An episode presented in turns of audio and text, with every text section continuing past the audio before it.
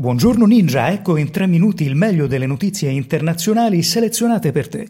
Laptop a basso costo introvabili. La crisi del Covid ha portato le scuole verso la didattica a distanza.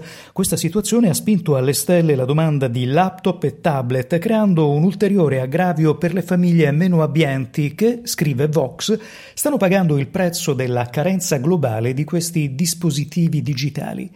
Nestlé compra Aimune per 2,6 miliardi di dollari. Il colosso svizzero, conosciuto per marchi come Nespresso, punta ad un'azienda biotech specializzata nel trattamento delle allergie da noccioline.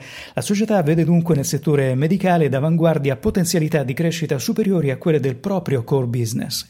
Apple chiude l'account di sviluppo di Epic Games. Con questa decisione Cupertino renderà di fatto impossibile l'update di tutte le app come Fortnite e Battle Breakers a chi le aveva scaricate.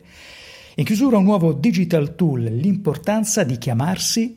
Vuoi sapere se il tuo nome è disponibile online o sui social network? Namecheck è uno strumento utile per assicurarti di proteggere i tuoi domini e non lasciarti sfuggire il tuo nome o quello del tuo brand, effettuando un check su tutte le principali piattaforme con un unico clic.